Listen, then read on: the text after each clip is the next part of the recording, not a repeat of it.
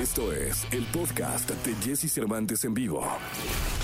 Es momento de que sepas todo lo que pasa en el mundo de la farándula. Estas son las cortas del espectáculo en Jesse Cervantes en vivo. El próximo 23 de abril se estrenará un documental sobre héroes del silencio dirigido por Alexis Morante y titulado Héroes, Silencio y Rock and Roll a través de Netflix. La plataforma streaming lo ha incluido en un video promocional y lo ha divulgado el propio Enrique Bumburi, el director documental y la banda disuelta en 1996. Justin Quiles, creador de éxitos interpretados por otros de sus colegas, lanzó junto a Arcángel, Kevo y Dalex y el productor Dímelo Flow su nuevo sencillo Como si nada. El próximo martes 30 de marzo, Maroon 5 ofrecerán para todos sus seguidores en todo el mundo un concierto virtual exclusivo que podrá seguirse en streaming. Una cita en el que una banda liderada por Adam Levine interpretará sus míticos éxitos de antaño y también sus lanzamientos más recientes como Beautiful Mistakes. Podcast. Escuchas el podcast de Jesse Cervantes en vivo. Toda la información del mundo del espectáculo con Gil Barrera. Con Jesse Cervantes en vivo. El lunes, lunes 29 de marzo del año 2021 y está con nosotros la información de espectáculo. Saludo con cariño al querido Gilgilillo, Gilgilillo, Gilgilín, el hombre espectáculo de México. Mi querido Gilgilillo, ¿qué nos cuentas? ¿Cómo estás, mi Jesse? Buenos días, buenos días a todos. Oye, pues yo muy, muy sorprendido con estas declaraciones que dio Shusha. No sé si viste que este, reapareció porque para hablar del COVID-19, pero dio un mensaje súper fuerte. Fíjate Dice- que no. Ah, Dice, hola, mi nombre es Shusha y yo salí a encontrarme con amigas a una playa. Después volví a mi casa. Estaba mi mamá a la que abracé y besé y ahí mi mamá se contagió de COVID. Yo maté a mi mamá. Ay, ay, ay. Oye, sí, porque además no, no hay que perder de vista que en Brasil están atravesando eh, uno de los peores momentos de la pandemia. Estaba, pues, este, lo que ha pasado en muchos países del mundo, particularmente en México también. No hay hospitales, no hay doctores, no hay forma de abrir camas y obviamente lo que dice Shu- eh, Shusha es eso, el dinero ya no es una solución. Nuestra única salida del colapso actual es convencer, educar y concienciar a la población para que se tome este momento en serio. La lucha contra la banal- banalización, el negocianismo y el abandono eh, fue lo que afirmó Shusha en sus redes sociales. Uf, qué duro, ¿eh, mi Gilillo? Qué duro. Puntualizó diciendo, quédate en casa, evita salir, usa siempre una máscara o un cubrebocas, sigue las reglas. Ahora es un esfuerzo para nosotros salir de esto mientras no llegue la vacuna. Ayudemos a los prof- profesionales sanitarios.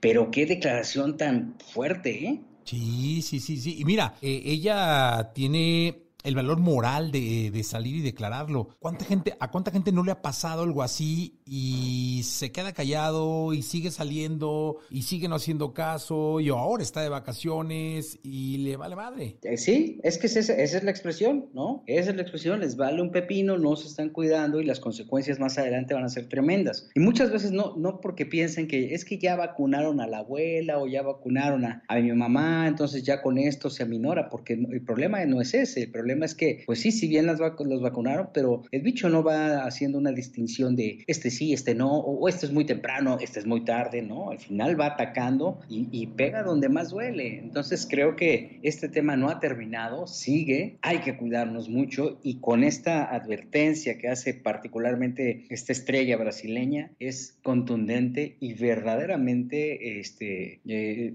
mueve los sentimientos porque genera una cantidad de emociones indescriptibles. Sí, totalmente, vaya, uf, qué, qué, qué declaración y qué llamado a la conciencia nos está haciendo Shusha desde Brasil. Gilillo, te escuchamos en la segunda. Claro, mi Jessy, muy buenos días a todos. Buenos días. Podcast. Escuchas el podcast de Jesse Cervantes en vivo. Lo mejor de los deportes con Nicolás Romay. Nicolás Romay.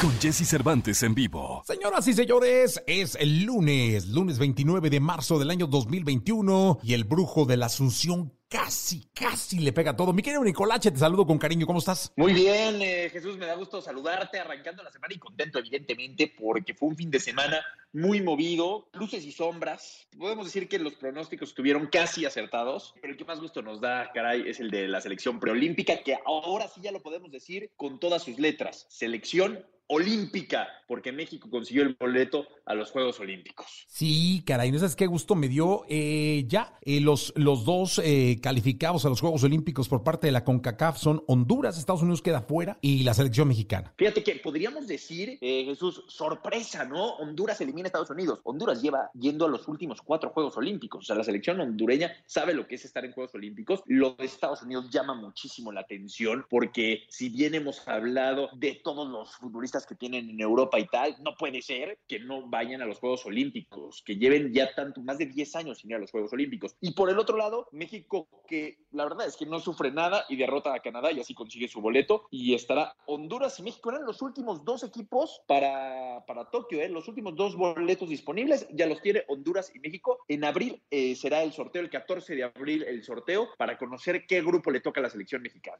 Híjole, vamos a ver, ¿no? Vamos a ver, espero que sea, sea, sea un buen grupo. Y si ya conseguimos la medalla de oro en alguna ocasión, no hay por qué no pensar en que se pueda conseguir. Mi querido Nicolás Romay Pinal, el niño maravilla. Oye, eso, a ver, eso lo, lo contento, lo alegre, lo, lo, feliz. Y por el otro lado, la selección mayor del Tata Martino, caray. A ver, eh, no le encontró nunca. O sea, Gales no, no es que sea superior a México, pero el Tata Martino no le encontró nunca cómo hacerle daño a la selección de Gales. Sí, no, no, yo, yo creo que no hubo manera en ningún, en ninguno de los 93 minutos que se jugaron que entendiera la forma de descifrar el juego de Gales. ¿eh? Nunca. Eh, le costó muchísimo trabajo el tema de del centro delantero, puso al Chucky Lozano, que no es su especialidad ser centro delantero, y no alcanzó eh, no alcanzó a ser contundente, sufrió muchísimo. Es verdad que contaba con lesiones, ¿no? Está Raúl Jiménez, no estaba Henry Martin por lesión, no estaba Alan Polido, pero aquí entra la gran pregunta. Si te estaba teniendo problemas con centros delanteros, ¿por qué no llamó a Oromeño, que se está comiendo la Liga MX? Ahora sí que no había nada que perder y mucho que ganar en una de esas Oromeño, que sí es centro delantero, pues da mejores resultados. Sí, totalmente, pero los hubieras no existen, mi querido Nicolás Chora, hay que ganarle a los ticos, una selección a la que se, a la que se le conoce, eh, con la que se ha jugado cualquier cantidad de veces, y en Austria, ¿no? Es así, es así, habrá que, que aprovechar este segundo partido, veremos cuántas rotaciones hace Gerardo Martino, si hace muchos cambios o no tantos, eh, porque también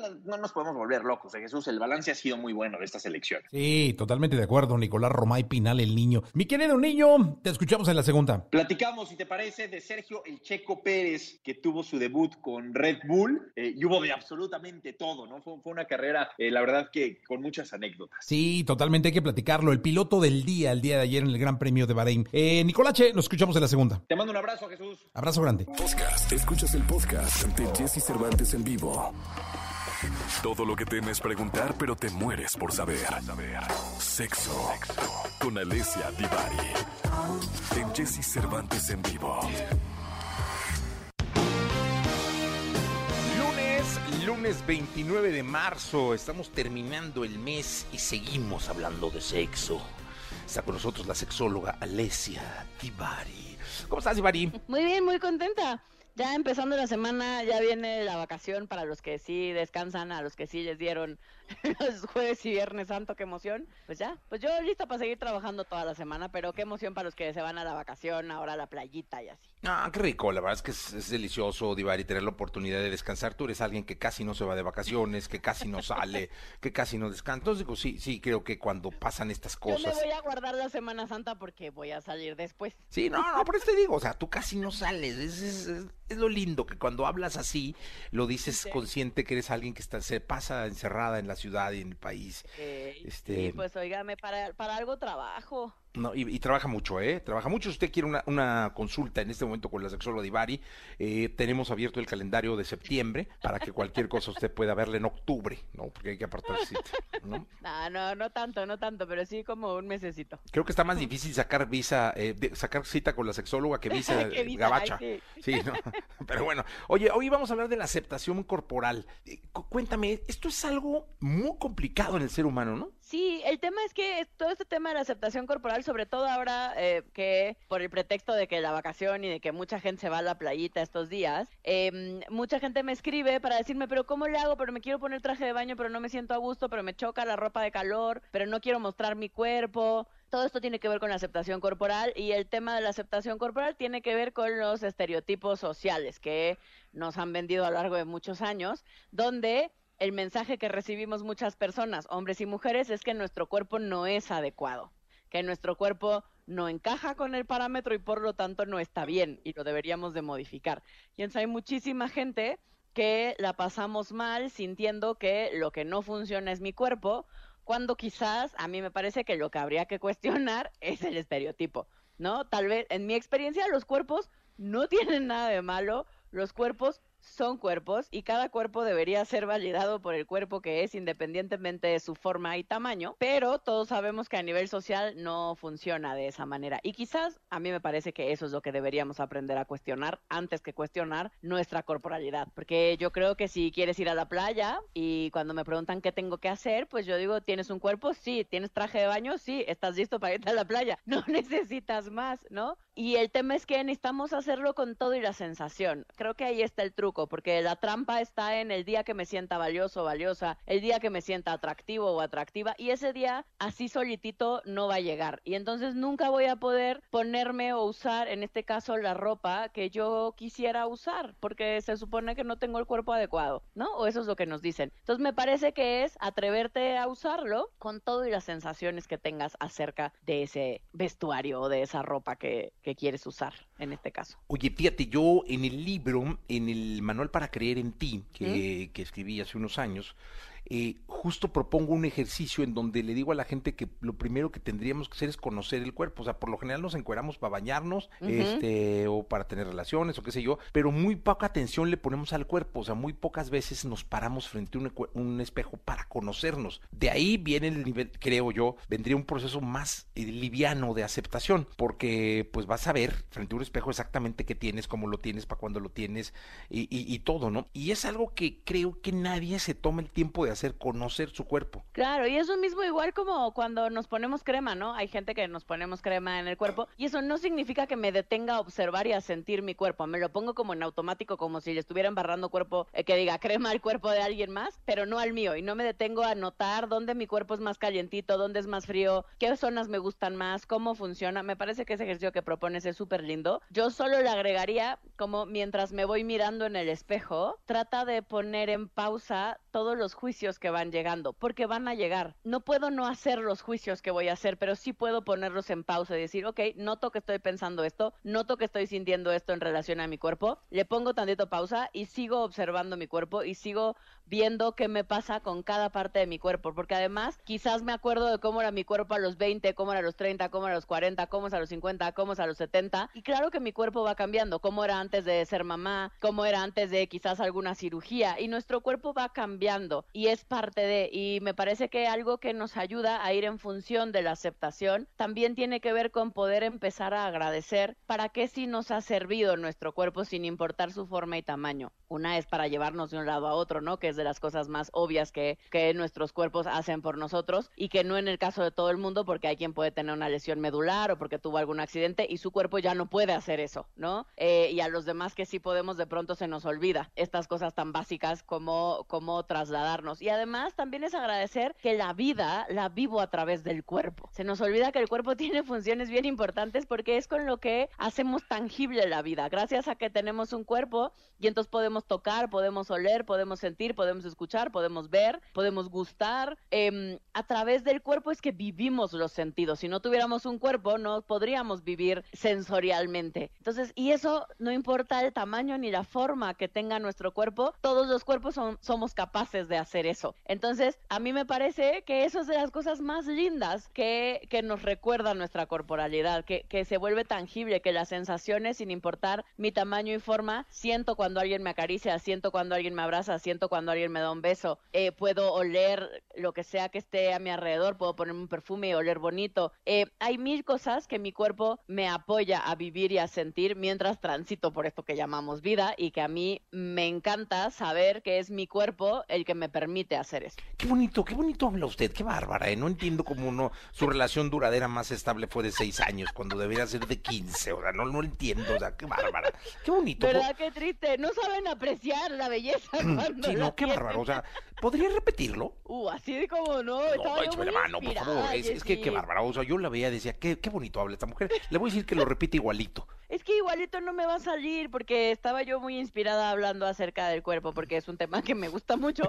Eh, porque, porque ya de verdad sí creo que, que de pronto sufrimos y, y sufrimos por las creencias que tenemos acerca de nuestra corporalidad, sufrimos por lo que vemos en la tele o por lo que vemos en las revistas o por lo que incluso a veces algunas corrientes médicas dicen acerca de la forma de nuestro cuerpo, ¿no? Hay, hay formas muy estigmatizadas corporales, ya sea que porque estés muy gordo o gorda o porque estés muy flaca o flaco, pareciera que nada nos parece. Entonces me parece que tiene que ver con aceptar de verdad que cada quien, que, que hay diversidad corporal. Así como nadie tenemos la misma cara, pues nadie tenemos el mismo cuerpo, ¿no? Entonces creo que tiene que ver con irnos dando chance de voltear, de ir caminando por la calle y observar los diferentes cuerpos y ver que no existe uno igual a otro y que de verdad cada cuerpo tiene su encanto. A mí me molestan porque de verdad yo sí creo que todos los cuerpos son bonitos y yo sí encuentro belleza en todos los tipos de cuerpo. O sea, el cuerpo que que yo vea, digo, qué lindo.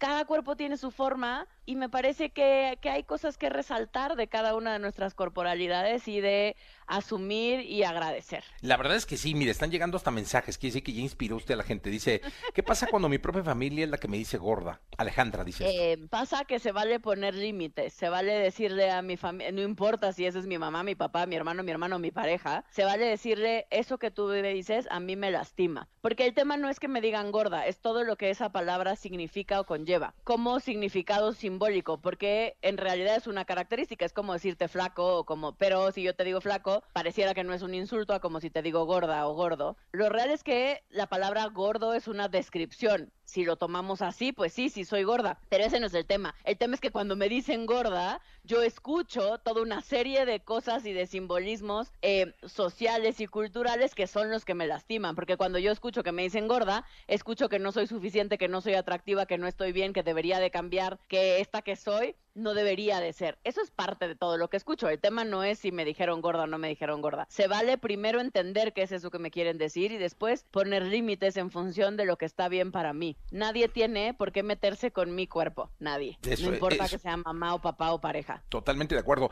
Y aquí, mire, dentro de todos los que han llegado, está Diana, que es el contrario. Dice, yo estoy muy flaca y a ella le gustaría no estar tan flaca para poder este, a- a- tener una motivación para hacer ejercicio y para hacer cosas. Dice, pero no puedo hacer otra cosa. Estoy muy flaca. Digo, llegaron muchos, pero son de los, los dos contrarios, ¿no? Los dos contrarios, claro, porque nadie estamos conformes. Y si tengo el pelo chino, lo quiero lacio. Y si tengo lacio, lo quiero chino. Eh, y si tengo mucho, mucho pecho, quiero menos. Si tengo menos, Sí. quiero más. Y si no tengo pompas, quiero pompas. Y si no, capaz que tengo de más. Siento que tengo mucha y entonces quiero menos. Porque el cuerpo perfecto no existe. Esa, esa perfección que nos han vendido y que nos dicen, nadie nunca la alcanzamos. No importa que pareciera que lo tuviéramos. Aún esas mujeres, por ponerlo porque es más estereotípico en las mujeres, aunque también los hombres cada vez más van para allá. Lo cierto es que aún esas mujeres que, que las que vamos de a pie decimos, wow, ese cuerpo es perfecto dentro del estereotipo, yo te firmo porque tengo muchas pacientes así que no, que ellas tampoco se sienten a gusto con su cuerpo y que también además tienen pánico de perderlo. Porque ser delgado tiene muchos privilegios, porque tener un cuerpo estereotípicamente estético tiene muchos privilegios. Y claro que los que lo tienen no lo quieren perder, pues no, pues de mensos, ¿me explico? Y entonces también es una lucha constante, nadie la pasamos bien, ese es el tema. Sí, esa es la cosa, que nunca está uno en paz. Sexólogo Divari, nos escuchamos el miércoles. Miren, le aplaudieron, ¿eh? Le aplaudieron, o sea, le- hay un aplauso aquí de, de- Este discurso pudo haberse pasado incluso a la Organización Mundial de la Salud. ¡Qué bárbaro! Gracias. Divari. Un beso, nos vemos el miércoles. Nos escuchamos el miércoles. Podcast. Escuchas el podcast de Jesse Cervantes en vivo. Lo que quieres y lo que tu cerebro te indica. Descúbrelo con Eduardo Calixto, aquí en Jesse Cervantes en vivo.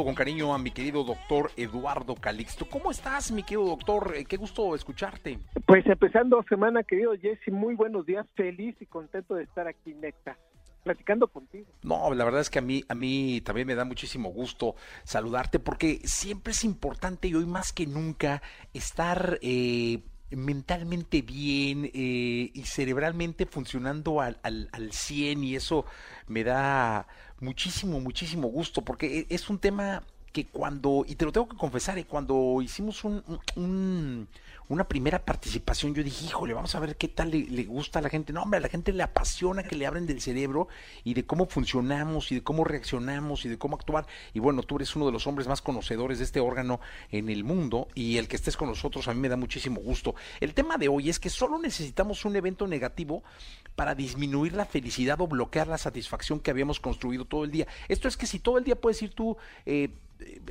te puedes ir, te pueden haber pasado cosas positivas o puedes haber generado energía positiva, basta un solo segundo, basta un solo detalle negativo para derrumbar todo lo demás.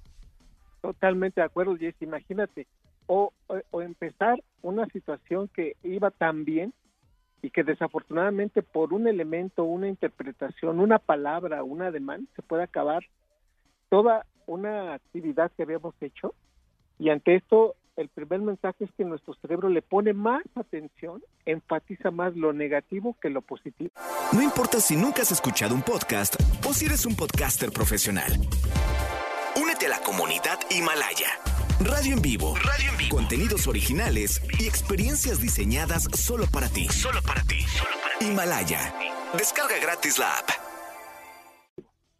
Eso tenemos que entenderlo prácticamente en todos los seres humanos, en cualquier parte del mundo somos más susceptibles a lo negativo. Y esto puede ser una ventaja, pero al mismo tiempo nos cambia totalmente la manera como vemos la vida, querido Jesse. Sí, totalmente. ¿Y ante eso qué, qué, qué sugieres, eh, doctor? Yo, yo lo que sugiero es eh, hacer algunas cosas con las cuales cambia la neuroquímica y la forma como se conectan las neuronas y como algunos eh, como algunas estructuras cerebrales procesan la información. Entonces yo le pediría a la persona cuando nos dicen no se puede, cuando esté totalmente difícil el problema, cuando te digan que es imposible, en ese momento primero pensemos positivo. ¿Por qué me está pensando? ¿Por qué me está pasando esto?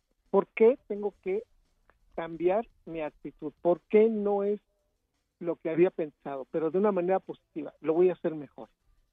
Voy a tratar de resolverlo de una manera distinta. Empezar nuestros días con dopamina y adrenalina que motiven nuestra vida. La otra es, quédate con lo bueno. Yo le diría a aquellos que en este momento están con la dificultad y, y de verdad me solidarizo con ellos, aquellos que han perdido muchas personas, aquellos que han tenido que despedirse de muchas de sus cosas, yo les diría, quédate con lo bueno. ¿Por qué? ¿Por qué conocimos a tal persona? ¿Qué nos dio esa persona en la vida? ¿Qué habríamos hecho si esa persona estuviera conmigo? ¿O qué haríamos que aquello que he perdido hoy ya no lo tengo? ¿Qué me enseñó? Y que estoy motivado para volver a hacer algo, para incluso no volverlo a tener, sino superarlo. Quédate con lo bueno de aquello que ya no está y que o que en algún momento ya no lo vamos a tener. Es importante, Jesse, hacer ejercicio diario, mover. Es importante que el cerebro tenga más oxigenación. Es importante que conectemos neuronas y esto lo hace el ejercicio. De una u otra manera, el ejercicio nos va a hacer, nos va a motivar a que en un momento dado la tristeza se acorte, de que nuestra atención sea más selectiva y el ejercicio nos motiva, nos genera mayor conectividad y redes neuronales activas no solamente en el día, sino en el futuro. Así que hagamos ejercicio, comamos sanamente, yo les pido por favor que en, por momentos Jesse nos gana la, injustificadamente algunas cosas y decimos, bueno, pues nada más como esto, ¿no? Y yo no estoy en contra de que alguien diga, pues nada más comí galletas, habrá de entenderse que pues tal vez eso sucedió en una ocasión, pero sí pido, comamos sanamente, comamos nuestras verduras, comamos la carne que necesitamos comer o, o, la proteína que necesitamos comer, pero por favor disfrutemos al comer. Yo me acuerdo mucho, querido Jess, que incluso hicimos un programa de lo importante que es comer sentado a cuando comemos parados. Comer sentado incluso se incrementa el sabor de la comida que cuando estamos comiendo parados. Por favor, no solamente comamos bien, disfrutemos nuestra comida, disfrutemos nuestros alimentos, trabajemos con disciplina, Jesse, y en ese punto hagamos que nuestro trabajo esté bien disciplinado. Mentalmente mantengámonos fuertes. La importancia de estarse en contacto con los demás y decir gracias por estar en mi vida, gracias a mi pareja, gracias a mis hijos, gracias a mis amigos, gracias a aquellos que me hacen sentirme bien. Construye más y preocúpate menos. Si esto lo hacemos como una fórmula matemática es, ¿qué hice hoy? Me preocupo menos por es una, es una razón que puede ir poco a poco ganándole a la construcción de más cosas. Leer mucho, sentirse feliz, aunque no tengamos elementos y aunque tengamos más elementos por sentirnos tristes, busquemos elementos para sonreír, para decir, hoy estoy aquí y puedo disfrutar este día. Ama siempre, tu cerebro necesita esa sensación de pertenecer a alguien, a algo. Ama siempre y vive el momento, porque son cosas que por algo están en nuestra vida y que vamos a tener que superar. Y amar este momento y vivirlo en este momento será suficiente para entonces aprender la mejor lección, querido Jesse. Pues mira, vaya que, que escucha uno con atención tus palabras y va uno haciendo una reflexión en torno a cómo va. Es lo que me pasaba a mí. Por ejemplo, cuando dices alimentense bien, eh, yo eh, vino en mente realmente lo que he tratado de hacer en esta pandemia en torno a mi alimentación, hacer ejercicio igual, eh, mentalmente de mantenerte fortalecido. Creo que la familia también juega un papel importante, ¿no, doctor? Muchísimo, Jesse. La sensación de estar juntos y la propensión de que eso nos incremente oxitocina y que si estamos realmente en la misma dirección, somos más tolerantes y de verdad nos convertimos en aliados en un problema. Pues mira, la verdad es que todo esto nos, nos sirve, lo vamos a, a, puntualizar y lo vamos a subir a las redes sociales. Yo te mando un abrazo y te agradezco muchísimo tu participación en este programa, mi querido doctor Eduardo Calixto. Mi querido Jesse Cervantes, siempre un honor, te mando un abrazo y mi, de verdad mi más sincero cariño y admiración. Igualmente, doctor, muchísimas gracias. Gracias por estar en contacto con nosotros. Estamos en XFM, la estación naranja. Podcast. Escuchas el podcast de Jesse Cervantes en vivo. Doy Selecta. DJ, productor y músico mexicano. Gracias a su larga trayectoria e influencia en la música, ha trabajado con diferentes artistas. Su estilo es conocido gracias a la fusión de una variedad amplia de ritmos latinoamericanos, como la cumbia mexicana con el tradicional hip hop y la música electrónica. Hoy aquí con Jesse Cervantes, en Exa llega Toy Selecta, quien nos cuenta acerca de su carrera y su paso por la industria musical.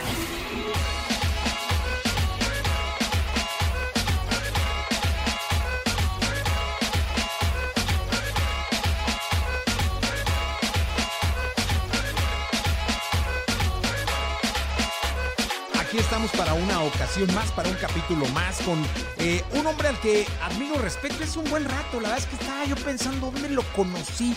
Creo que la primera vez que lo vi debe haber sido, ni siquiera era concierto EXA, debe haber sido un evento pulsar en la Plaza de Toros de Playas de Tijuana. Wow. Eh, Perfectamente. Mira, donde fue una verdadera locura. Locura, cuando digo locura, fue una locura. Tuvimos que sacarlos en ambulancia eh, porque fue una cosa que, como esos festivales que se desborda la histeria y pues... Hasta hoy lo sigo admirando y respetando. Nos hemos encontrado muchísimas veces. Ha hecho un trabajo maravilloso en su vida. Y Toy Select está con nosotros. Mi querido Toy, ¿cómo estás? Querido Jesse, buenas tardes. Con la piel chinita por acordarme de, de ese momento porque lo tengo muy vivido en mi cabeza y, y darte dos datos ahí. Eh, eh, esa, esa plaza de toros, mi hermano, que mencionas, está en la mera, mera, mera, mera esquina de Latinoamérica. ¿Por qué? Porque es en- eso es en Playas de Tijuana, en Rosarito, y a escasos metros de esa, de esa plaza de toros está la, la línea divisoria entre Estados Unidos y México, y en verdad, y al otro lado está el mar. O sea, esa si hay una esquina de Latinoamérica, es ese lugar que mencionas. Ahí la verdad es que llevamos a un festival de, de radio de estos a control. Oye, ¿y qué hace hoy en día Toy? Wow. ¿Cómo, cómo es un día de Toy? Qué interesante. Bueno, tengo una compañía discográfica, Jessy, que se llama Worldwide Records, que es un semillero y una desarrolladora de talento. Y ese es como a lo mejor mi parte mañanera. Obviamente también soy muy independiente, güey, soy muy dueño de mi tiempo. Entonces tengo, tengo un horario a lo mejor, pues no, no tampoco de rockstar, porque no tengo un horario de rockstar. No comienzo a las 7 de la mañana tampoco. A lo mejor comienzo a las 10, pero a las 10 ya estoy como ya hice o medité o ya hice ejercicio o ya también empecé a hacer llamadas y tengo, digamos, tengo un, un tiempo ahí, unas tres horas en donde organizo mi día y ya sea pues lo que toque, si toca ejercicio o si toca cualquier cosa así. Y luego vengo a la Worldwide, me la paso entre, regularmente ahorita estoy aquí, me la paso entre las 11 de la mañana y las 5 de la tarde aquí.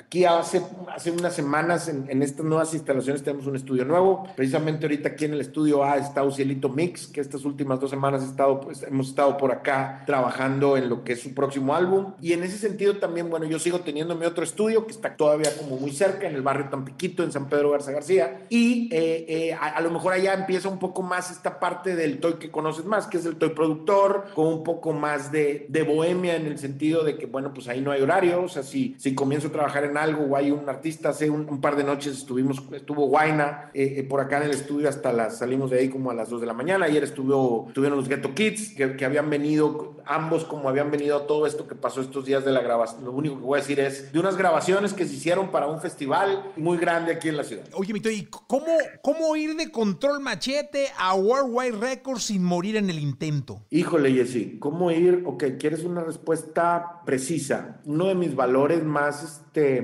eh, eh, de mi top 3 de valores siempre ha sido la autenticidad. Una y otra vez hago los tests, los test estos donde, donde determinas, digamos, la escala de valor tu, personal y a mí siempre la autenticidad, Jessy me ha dicho, tú, tú, tú nos conoces, güey, desde que estamos, pues ahora sí, chamaquitos todos en esto. Y pues Control Machete era auténtico, güey. Y luego lo que vino, y lo que había antes de Control Machete, no sé, los grupos en los que participé, la última de Lucas, o el asunto de tener un sellito de cassettes que vendíamos en las tocadas siempre fue auténtico. Y entonces, si después de eso, después de Control, pues vino la autenticidad de participar en la producción con Celso Piña. Y luego el sonido y lo auténtico, a lo mejor con lo que te aproximas a otras cosas, lo percibe un personaje como Cerati y te invita a producir un a, su, a acompañarlo a producir su disco. O lo mismo pasa con Eli Guerra. O lo mismo pasa, güey, con, con División Minúscula y con todo este movimiento de esa época. Y estoy tratando de recapitular. Y esos dos, tres chingazos seguidos, a lo mejor te llevan para que un ejecutivo de la Universal en el 2004, mi padrino Zach Horowitz, me invitara, güey, a participar como director artístico en Machete Records allá en los Estados Unidos. Y luego, güey, pues grandes años al lado de Gustavo López, un personajazo como ustedes dos, queridos, de verdad. Eh, eh, estar en eso y luego aprender, a estudiar a lo mejor una primer maestría, ¿no? Un primer programa ahí de posgrado como director artístico para, para regresar a México y encontrar y desarrollar una cosa como Tribal Monterrey. Y al mismo tiempo, pues entablar una relación entrañable con un personaje que años después se convertiría en lo que es Diplo, ¿no? Desde, desde, muy, desde, desde el inicio, desde que veníamos todos apuntalando con eso. Eh, eh, lo de Machete lo traigo muy presente como el sello, porque hay mucha plática ahorita y así digo, y vamos a llegar al, vamos a llegar al presente, ¿no? De cómo, cómo hay ahorita mucha apertura por conocer, o los orígenes de las cosas y cómo es que sucedieron, ¿no? Este es un momentazo para de artista, de cantante? Wow. Mm, no lo sé, Jesse, porque vamos, es más, más bien el momentazo viene sucediendo desde hace cinco años. Quien lleve estos cinco años, o sea, entre el 2015 y el 2020, quien haya decidido desarrollar su carrera, fue un momentazo. O sea, fue un momentazo porque le tocó esto, ¿no? O sea, no sé si, si coincidas, o sea, le tocó toda la revolución de todo tipo de, o sea, la revolución de forma de consumir, la, la revolución de forma de, de poner en, a disposición de las personas, la revolución de entender algoritmos que te hicieran como crecer, atreverme a decir que hoy que alguien que se lance, a lo mejor estoy apelando a la autenticidad, ¿verdad? Y estoy apelando a la, a la chinguita esta de saber. Y esto te lo voy a terminar de contestar con algo. Hace cuenta, va un amigo y me lleva un amigo que, he conocido eh, eh, y me presenta, me dice, quiero llevar a mi hija, güey, tiene 14 años, baila tremendo, pero pues es DJ, la chingada, quiero llevarla al estudio, güey. Y yo, va, llévala. Y empezamos, la lleva y en ese momento pues había, hice yo para que justo en el momento de la visita pues estuviera el resto de los, de los chicos que trabajan, ¿no? Los, los, sobre todo los más jóvenes. Y empezábamos a hablar y yo le decía, oye, ¿y quieres pinchar? ¿Y qué pinchas? Y me dice la morra, no, pues Tech House. Y yo, ah, ok. ¿Y cuántas canciones tienes en tu folder? Eh, no, pues como unas 25. Ah, oye, ¿y qué había antes del Tech House? Eh, pues música electrónica. Y le, digo, ah, ok. Y le dije, oye, ¿y el house de dónde salió? Eh del Beatport. Ay, cabrón, espérame, güey. O sea, y a lo que voy le dije, no, güey, tienes un chingo que aprender y que estudiar. Tienes un chingo que aprender y que estudiar y no por, no estoy ni, ni juzgando, ni te estoy dando un, un avión, ni te estoy bajando de calificación ni de categoría, sino, güey, estudia, averigua y te vas a volver, te va a explotar, güey, la cabeza cuando entiendas todo lo que hay, cabrón, detrás de este pedo y todo lo que ha habido detrás de este pedo. Entonces, un morro que quiera, que quiera decirte que llegue mañana y dice, oye, quiero ser reggaetonero, pregúntale por Big Boy. Jesse, en el 97, güey, me acuerdo claramente una tarde tocar tres conciertos aquí, uno en Guadalupe, uno en San Nicolás, uno en Monterrey, con Big Boy, el de Mis Ojos Lloran por Ti. Big Boy, Control Machete. Tocamos en el Cocoloco, en el Estudio 54, en San Nicolás. O sea, estoy en el género desde hace un chingo y si vamos a empezar a hablar de reggaetón, pues vamos a empezar con Lorna y vamos a empezar con el general, con Andubum, con Renato, con lo primero con los de Panamá y después de los de Panamá vamos a cruzarnos a Puerto Rico, pero vamos a empezar a, a hablar de Lisa M y de Big Boy y de Wiso G y ahí empezamos, porque no me vengas a hablar de reggaetón diciéndome que te gusta J Balvin, ¿sabes? O sea, J Balvin, José, tremendo hermano, pero el reggaetón pues tiene un chingo de años, güey. Entonces, entre, a manera de consejo o a manera de, de destapar eh, charlatanes, ¿no? que, oye, güey, a ver, este, me gusta cantar reggaetón. Dime sí, tus cinco cantantes favoritos de reggaetón de antes del 2015. Ya empiezas a, a ver, de que no, es que yo produzco reggaetón, ok, dime, ¿quién empezó a utilizar el Fruity No sé, cómo, qué hueva, a lo mejor puede decir alguien de que, que te pongas como maestro no, no, no, pero lo único es que quiero medir tu nivel de profundidad, o sea, de profundización con lo que quieres lograr, porque si lo que quieres es nada más el instant gratification, pues hazte influencer, güey, mejor y ya, o sea, a ver si, ¿sabes? O sea, o, busca otra cosa, pero no me le quites un espacio, güey, a la música, porque si de por sí competir contra Osuna y con Anuel para arriba, pues para abajo no me lo diluyas tanto, ¿no? Sí, totalmente. Oye, y además, eh, hoy como artista, yo veo que hay cualquier cantidad de opciones. Es decir, ya tienes que atender al, al, público que te siga en Facebook, que es uno, en Twitter, que es otro, que es más de opinión, puede ser, en Instagram, sí, sí. que es más de vanidad, puede ser en TikTok, que puede ser más divertido, pero ya está Twitch también, que ya hay, claro. hay, hay música en Twitch, y está empezando a darse shows y todo en Twitch. Eh, ya salió Clubhouse, que es de puro... O sea, ya hay cualquier cantidad de opciones. Cualquier cantidad de opciones y competir con la atención. Entonces ahí, entonces, ahí entonces entra el siguiente nivel. ¿Qué está conectando? O sea, ¿qué te enchinó la piel? ¿Qué palabras? ¿Qué, qué lenguaje? La verdad es que eh, se ha notado a lo largo de, de, de, de todo lo que has hecho el, el trabajo y el, el, que siempre está el corazón puesto. O sea, siempre que te veo es un plan, un proyecto, una locura, una pasión para decir, no, es que estoy haciendo donde nos encontremos, en un festival, el camerino de alguien, en un restaurante en Monterrey, claro. o sea, donde sea, siempre Toy tiene algo y ese algo siempre lleva pasión y siempre lleva trabajo y siempre lleva locura y eso es muy bueno. Mi querido Toy, muchas gracias. Jesse, muchas gracias a ti, mi hermano. La verdad, es, este, yo, te, yo respeto mucho, eh, voy a decir una, respeto mucho a mis mayores, ah, ¿verdad? Los que, me, los que nos enseñaron.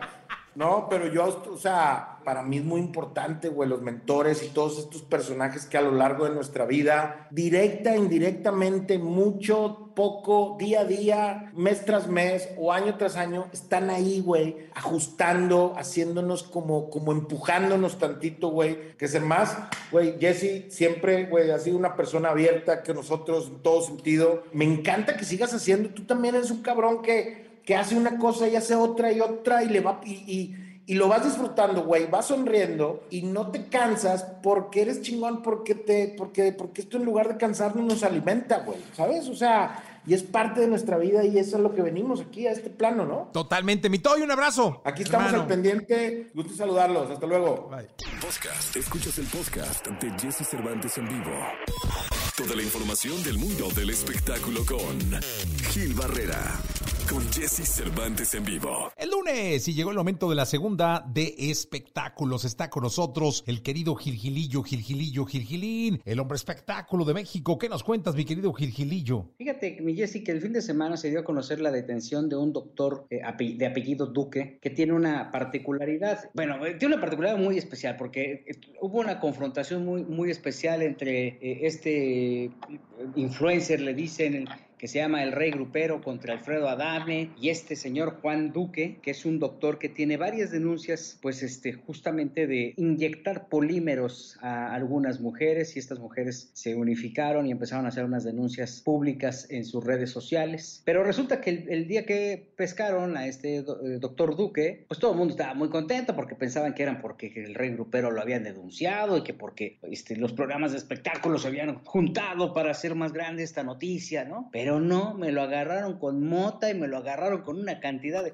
cócteles ahí, mi Jessy, pistolas y que no tenían absolutamente nada que ver con, la, con las denuncias iniciales. No me digas. Y es un venezolano, Juan José Duque, y bueno, pues este ahora ha sido ya alcanzado por el brazo de la justicia y bueno, pues este, todo el mundo quiere saber qué va a pasar, por ejemplo, con Alfredo Adame, que lo, que lo apoyaba mucho. De hecho, Alfredo Adame lo llevó a varios programas de espectáculos para pues demostrar su inocencia con respecto a la mala praxis con algunas pacientes. Ya el tema de, pues ya sabes, de todo lo que le encontraron, este, este, estos cócteles que le encontraron, pues no tienen nada, aparentemente no tienen nada que ver, ¿no? Entonces, este, hay una cantidad, hay, hay una, una conmoción muy particular porque pues ahora el rey grupero es el que se está poniendo la, la medalla y está diciendo yo se los dije, este cuate es malo y, de Malolandia y, ahora tiene que responder por todas las mujeres. El problema más grave, mi querido Jessy, es que todo el mundo se está como colgando de este tema de la defensa de género, de, trabajar en contra de la violencia, en contra de las mujeres, todo este tema que va a llegar un momento en que se va a desvirtuar tanto este tema, este asunto, la lucha tan grande eh, que están haciendo millones de mujeres en todo el mundo, que este, porque todo el mundo va a querer colgarse una medallita cuando al final lo que tiene que empezarse a mover es la conciencia, ¿no? Totalmente de acuerdo, me Gil, que es, lo más, es la clave. Sí, sí, sí. O sea, qué bueno que se sumen y que hagan una denuncia abierta sobre las mujeres que fueron agredidas, fueron violentadas con este tema, con las prácticas de, este carnicero infeliz. Pero creo que también el hecho de que todo mundo quiera enarbolar esa bandera y decir es que yo lo dije, pues mira, entre menos se diga y entre más se haga es muchísimo mejor, ¿no? Ahora hay que ver la reacción de Adame, que pues también Adame está contendiendo para una alcaldía. Ay, ese Adame. también Sergio Mayer ya también ya se destapó como diputado para otra alcaldía, Ay, esto ya es un caos, un caos verdadero. Ya es un chiste, mi Por eso, por eso bebe uno. Sí, desde el lunes. Gracias, Gilillo. Buenos días a todos. Buenos días. Podcast. Escuchas el podcast ante Jesse Cervantes en vivo. Lo mejor de los deportes con Nicolás Romay. Nicolás Romay con Jesse Cervantes en vivo. Bien, llegó el momento de la segunda de deportes. Está con nosotros Nicolás Romay Pinal, el niño maravilla. Mi querido niño, cuéntanos de Checo Pérez. Qué domingo, ¿no? Qué domingo para Checo Pérez, con toda la ilusión y con lo que representaba su debut en Fórmula 1, que por cierto es su mejor debut en una temporada de Fórmula 1. Termina en el quinto lugar de Bahrein, pero da la sensación, Jesús, de que pudo haber sido mucho mejor, porque primero no le prendía el coche, se retrasa, sale último y fue remontando y fue remontando y termina como el mejor piloto del día. Sí, caray, de, de esas que solo le pasan a Checo, ¿verdad? Pero ya le han pasado varias medio así, ¿no? Oye, ¿y viste Jesús como cuando no le arranca el coche, cómo le da el golpecito y ya arranca? Sí. me, sentí como, sentía Checo como manejando esos bochos de los ochentas. Sí, por supuesto. O de, Back to the Future, ¿te acuerdas? Cuando no le arranca el de Lorean a Marty McFly, le pega y arranca. Así el Checo Pérez así dijo, le voy a dar un manazo y ya arrancó el coche. Pero son cosas que sí, coincido contigo, solo le pasan a Sergio Pérez. Pero, eh, a ver, el ser el piloto del día tomando en cuenta que entre Hamilton y Max Verstappen fue un duelo espectacular, creo que significa mucho para el checo. No, y además la manera en cómo lo hizo, porque hubo un momento que llegó a estar en último lugar y de ahí remontó. Eso solo lo hace Checo Pérez. Y bueno, al final del día, eh, Verstappen queda en segundo y Checo Pérez en quinto. Eh, eh, Red Bull muy bien, está colocado por ahí, tiene a dos pilotos en los cinco mejores. Yo digo, Jesús, yo sé que tú eres un apasionado de, de la Fórmula 1, me da la sensación de que el título de escuderías, el campeonato de escuderías, va a estar entre Mercedes y Red Bull, porque también Mercedes lo hace fantásticamente bien, ¿no? Entonces me da la sensación que va a ser entre Mercedes y Red Bull. Sí, yo estoy totalmente de acuerdo y que va a haber unas competencias por ahí entre Hamilton, Verstappen, Bottas, Pérez, va a estar increíble, va a ser un buen serial, ¿eh? Muy buen serial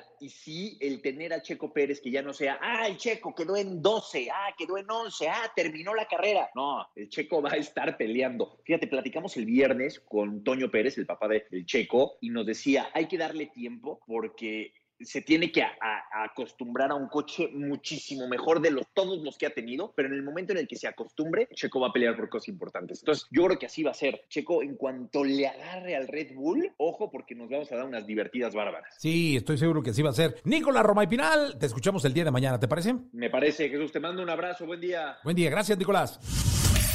Escucha a Jesse Cervantes de lunes a viernes de 6 a 10 de la mañana por Exa FM.